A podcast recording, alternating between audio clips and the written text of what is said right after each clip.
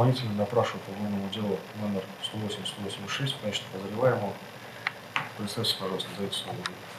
Соливан Виталий Викторович. Э, Дайте дату рождения, конечно. 19 октября 1976 года. Вы только что прослушали фрагмент записи допроса Светлогорского следственного отдела 27 октября 2010 года. Тогда еще гражданин Соливон не подозревал, что уедет отбывать пожизненный срок. Дело, о котором пойдет речь сегодня, возвращает нас в те неспокойные времена, когда родители боялись отпускать детей не то что на детскую площадку, а даже в магазин через дорогу. И одной из причин тому был катинский маньяк, на котором лежит ответственность за смерть и изнасилование двух несовершеннолетних девочек в границах Калининграда и покушение на жизнь третьей, уже в приморском городе Пионерском. Комментарий по этому делу мне дал Шатов Иван Сергеевич, уже знакомый вам по эпизоду «Дело без тела». На момент вынесения обвинительного приговора по делу Катинского маньяка Иван Сергеевич занимал должность руководителя отдела криминалистики Следственного управления Следственного комитета России по Калининградской области. Конечно, я принимал участие и в допросах, и в проверке показаний на месте, и э, в других следственных действиях. Пространство между улицами Бассейная, Спортивная и Катина местные жители долгое время не называли никак иначе, чем глухоманью или кровавым треугольником. Десятки извилистых тропинок, овраг, ручей, минимум уличного освещения. Сложно представить себе более удобное место для нападения в темное время суток, особенно зимой. Именно там 14 января 2003 года в районе стадиона «Пионер» обнаружили тело десятилетней Даши, которую на тот момент искали уже 11 полных дней. Последний раз девочку видели живой 3 января, когда она пошла кататься с горки у ближайшей школы. Обстоятельства, при которых было найдено тело, больше напоминали сцену из фильма ужасов. Мертвая девочка лежала на берегу, совсем без одежды. Голова опущена в воду, а все ее вещи аккуратно сложены стопкой рядом с местом преступления. Судебно-медицинская экспертиза показала, девочку утопили, но перед этим совершили в отношении нее иные действия сексуального характера. Несмотря на то, что голова жертвы 11 дней провела в воде, экспертам-криминалистам удалось найти во рту у жертвы генетический материал насильника – Такая улика могла бы с точностью до сотой доли процента помочь идентифицировать педофила, но ни с одним из уже имеющихся в базе образцов она не совпадала, а других зацепок преступник после себя не оставил. Кошмар Накатина только начинался. После страшного убийства район вокруг стадиона «Пионер» превращался по вечерам в город-призрак – с заходом солнца улицы пустели. Родители не выпускали детей гулять, а редкие прохожие, сопровождаемые лишь лаем собак, стремились как можно быстрее пройти кровавый треугольник. Три года спустя 12-летняя Кристина вышла из дверей школы номер 4 по улице Карла Маркса. Обычно после занятий ее всегда забирали с работы мама или бабушка, но в этот злополучный день разминулись. Девочка отправилась домой самостоятельно. Когда до дома оставалось меньше двухсот метров, чьи-то руки обхватили ее сзади, сдавив стальной хваткой тело и горло. Злоумышленник потащил школьницу во враг, не оставляя ей ни единой возможности пошевелиться или позвать на помощь. Родители и близкие забили тревогу уже спустя полчаса после того, как она вышла из школы. Но этого времени маньяку хватило с лихвой. Бросаясь на поиски, отец Кристины в сопровождении ее классного руководителя и сотрудника полиции были готовы ко всему. Вернее, почти ко всему. Еще остывающее частично обнаженное тело девочки лежало на берегу, с головой опущенной в воду, а ее одежда и рюкзак были аккуратно сложены рядом.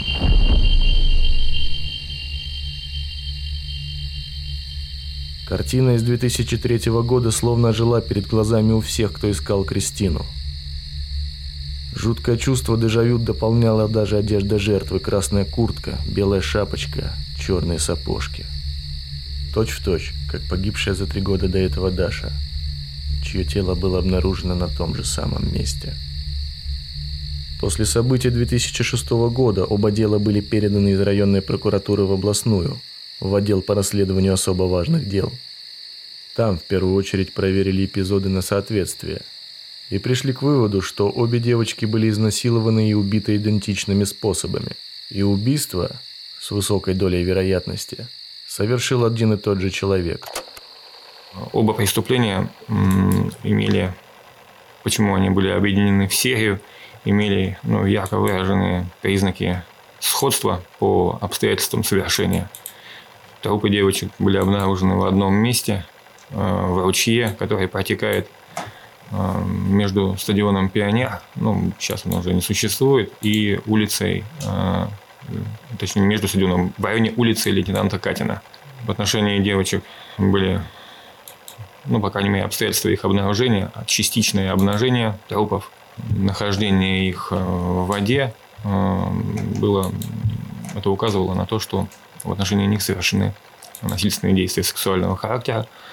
И, соответственно, способ убийства, утопления в воде, тоже указывал на то, что э, с долей, большой долей вероятности эти преступления были совершены одним лицом.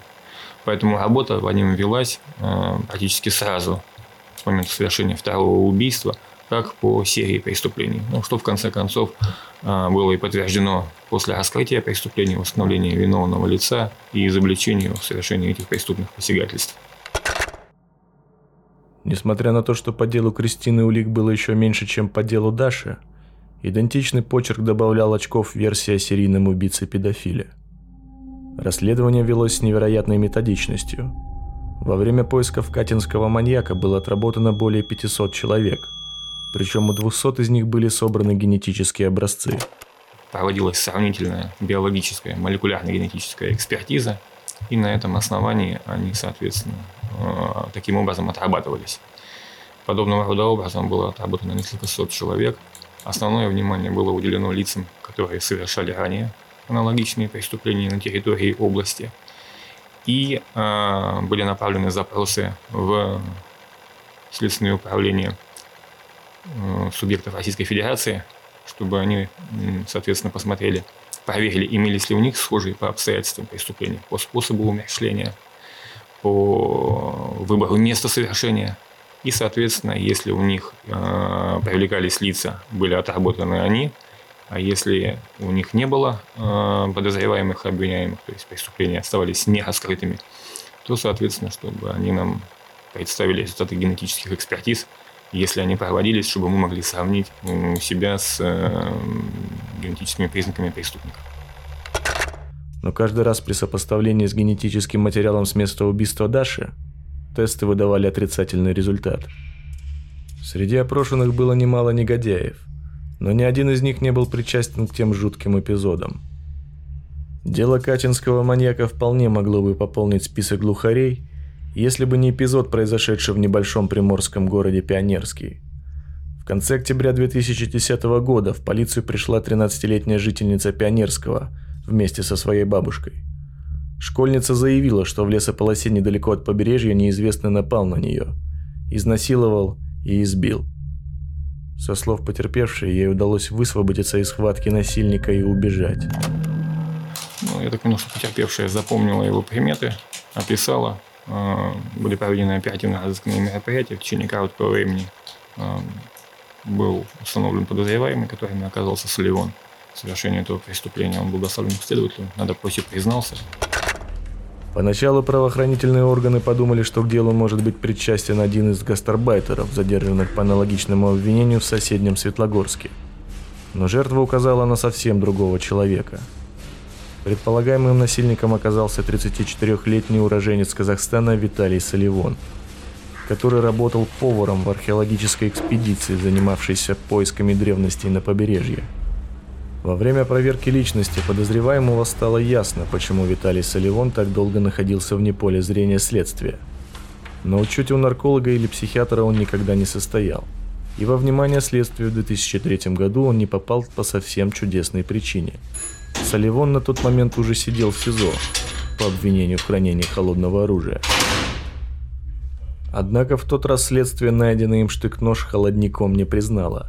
И Виталия отпустили, несмотря на то, что в начале нулевых он со своей тогдашней женой жил как раз на улице Катина, и отлично знал этот район. Получается так, что Соливон, он ранее подобного рода преступления не совершал, по крайней мере, не привлекался за них а, к уголовной ответственности. Да, у него был опыт общения с правоохранительными органами, он был судим за тайное хищение имущества и был судим условно, не отбывал наказание в местах лишения свободы, был осужден к условному наказанию в виде лишения свободы.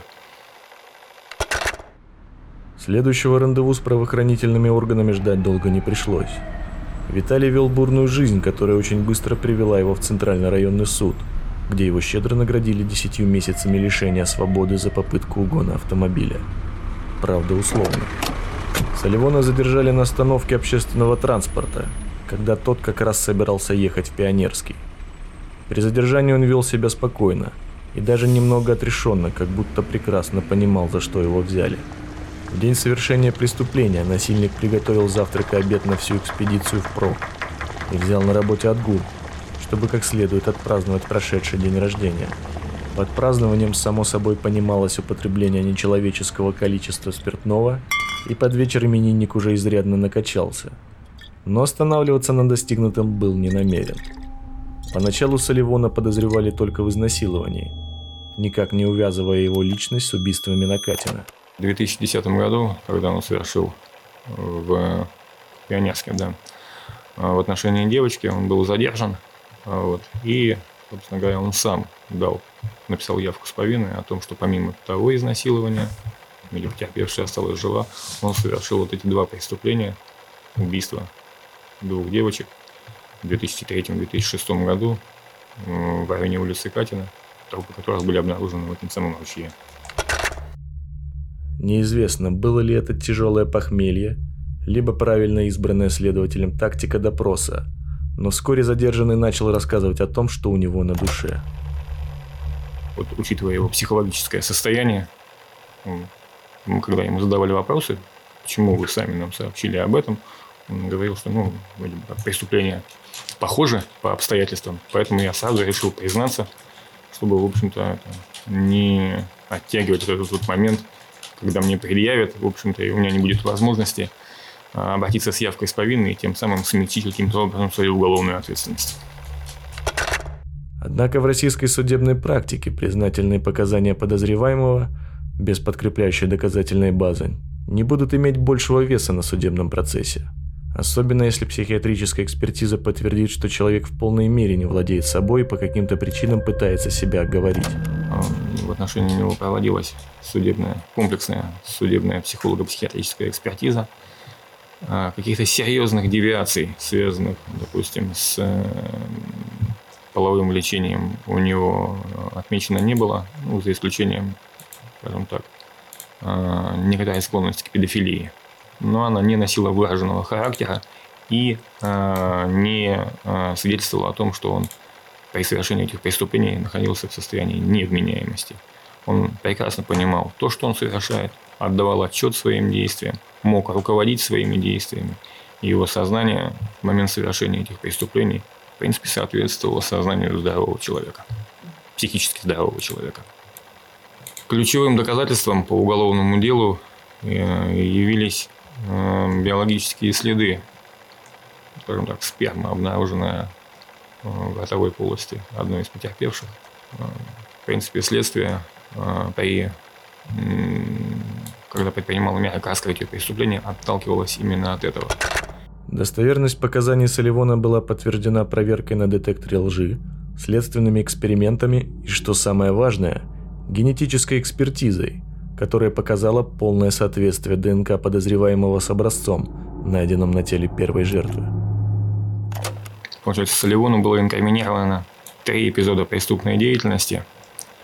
А, два были, это были убийства, сопряженные с э, изнасилованиями и насильственными действиями сексуального характера в отношении малолетних девочек.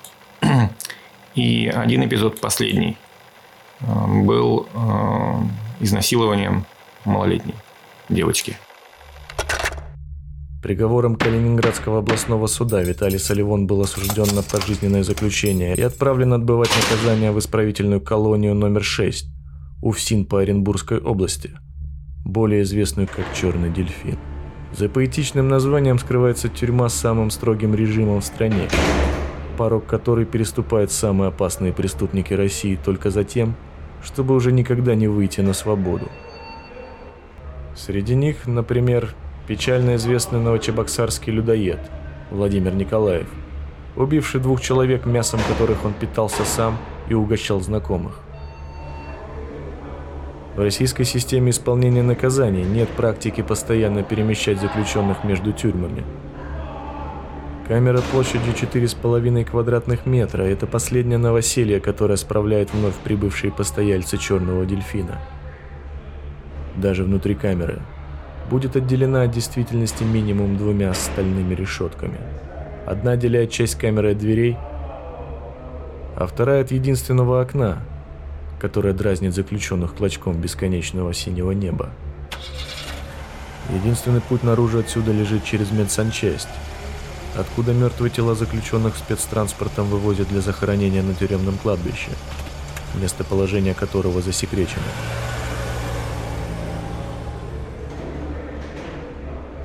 В «Черном дельфине» нет мест, где можно остаться наедине со своими мыслями. Весь их день четко регламентирован. Время подъема и отбоя, время включения розеток для пользования электробритвами, как стоять, что говорить и даже как именно следует заправлять кровать, чтобы не возникло соблазна прилечь. Лежать и спать разрешено только после отбоя и только при постоянно включенном свете и камерах наблюдения. Первые 10 лет заключенным разрешено только два краткосрочных свидания в год – и одна передача весом до 20 килограмм. Пробыв за решеткой дольше 25 лет, есть шанс увеличить то число до трех. А еще подать прошение о помиловании. Впрочем, сильно себя никто не обнадеживает. За всю историю подачи таких прошений еще ни одно из них не было удовлетворено. Существует и альтернативная версия произошедшего с Виталием Соливоном – в интервью одной из калининградских газет осужденный Соливон посетовал на то, что 13-летняя девочка-подросток якобы согласилась на сексуальный контакт с ним за деньги. По его словам, получив оговоренную сумму, она начала требовать от него больше денег и угрожала сдать его в милицию, что в конечном счете и произошло. Сам осужденный утверждает, что его решили сделать крайним и повесить на него преступления, которых он не совершал – Тут необходимо заметить, что в России, согласно статье 134 Уголовного кодекса, любые действия сексуального характера лица старше 18 лет в отношении лица моложе 16 лет считаются уголовным преступлением. Более того, любые отношения даже с намеком на половые с ребенком младше 12 лет по определению считается изнасилованием. Только за это уже можно отправиться на нары лет на 10, не говоря уже о совершенно особом отношении – с которым встречают педофилов на зоне. Каждый, кто тесно общался с людьми, злоупотребляющими спиртным, прекрасно знает, как алкоголь меняет людей. Спокойный тихий человек под градусом может превращаться в настоящего монстра, для которого не существует общечеловеческих норм и моральных запретов, не говоря уже о положениях Уголовного кодекса. В интервью, которое Соливон давал из СИЗО, Открыто признавался, что до совершения своего последнего преступления в компании одного или двух товарищей выпил больше трех литров водки. В какой-то момент решив шлифануть все это пивом, момент изнасилования пришелся как раз на высшую точку куража от выпитого спиртного. Мать Виталия утверждает, что экспертиза образцов ДНК, взятых у ее сына, была подстроена специалистами из криминалистической лаборатории в Санкт-Петербурге – что якобы доказано комиссия независимых экспертов уже из Москвы. Она считает, что при оглашении приговора суд отказался принимать во внимание результаты повторной генетической экспертизы. Как ни парадоксально, но дело катинского маньяка породило не меньше спекуляций, чем история печально известного Владимира Романова. С той лишь разницей, что в этом случае сам маньяк был ни при чем – В 2010 году предприимчивый сотрудник другой колонии строгого режима «Полярная сова», расположенная среди негостеприимных и холодных земель Ямало-Ненецкого автономного округа, решил продвинуться по службе за счет имитации бурной деятельности. Бизнес-план незадачливого карьериста был прост до идиотизма. Он решил использовать уже имеющийся в его распоряжении человеческий ресурс, я имею в виду заключенных, чтобы нарисовать себе красивую статистику оперативной работы, с почестями и премиями выйти на пенсию, купить квартиру в Москве и прожить остаток жизни там с гордо поднятой головой. Для этих целей он даже завербовал к себе в помощники одного из заключенных, который помогал ему выискивать наиболее морально слабых сокамерников и передавать их в руки садиста. Во время беседы с вышеупомянутым сотрудником ФСИН им вежливо объясняли, что их признание в преступлениях можно получить двумя способами – добровольно или через пресс-хату. Так на тюремном жаргоне называется помещение, где заключенных ждет физическое насилие. Первое время бизнес-стратегия работала на ура. За первые 8 месяцев 2010 года двое заключенных, пострадавших от рук изобретательного бизнесмена, написали явок с повинной по 32 преступлениям. Среди них были и жуткие убийства и изнасилования девочек на улице Катина. Организатор не учел одного – Поиски виновного в этих убийствах в области никто не прекращал.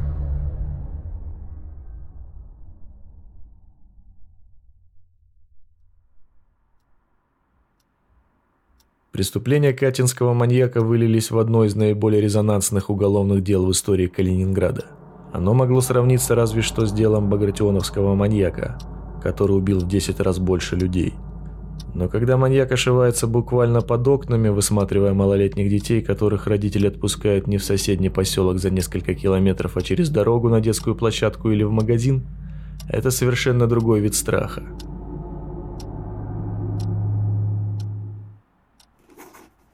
Момента вынесения приговора Виталий Соливон подал уже как минимум шесть прошений в Верховный суд Российской Федерации с просьбой пересмотреть его дело – но убедить суд высшей инстанции ему не удалось.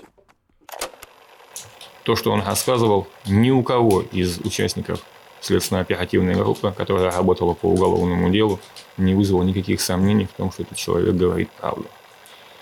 Не совершавший эти преступления человек не смог бы так точно и так подробно и последовательно описать э, свои действия и чтобы это все совпало с другими э, обстоятельствами, которые были установлены в ходе расследования уголовного дела. В моих руках находится эксклюзивный материал. Запись допроса катинского маньяка публикуется впервые. Вывод о хладнокровном убийце я предлагаю вам сделать самостоятельно. С вами был подкаст 105 и я, Константин Черский. Берегите себя и своих близких.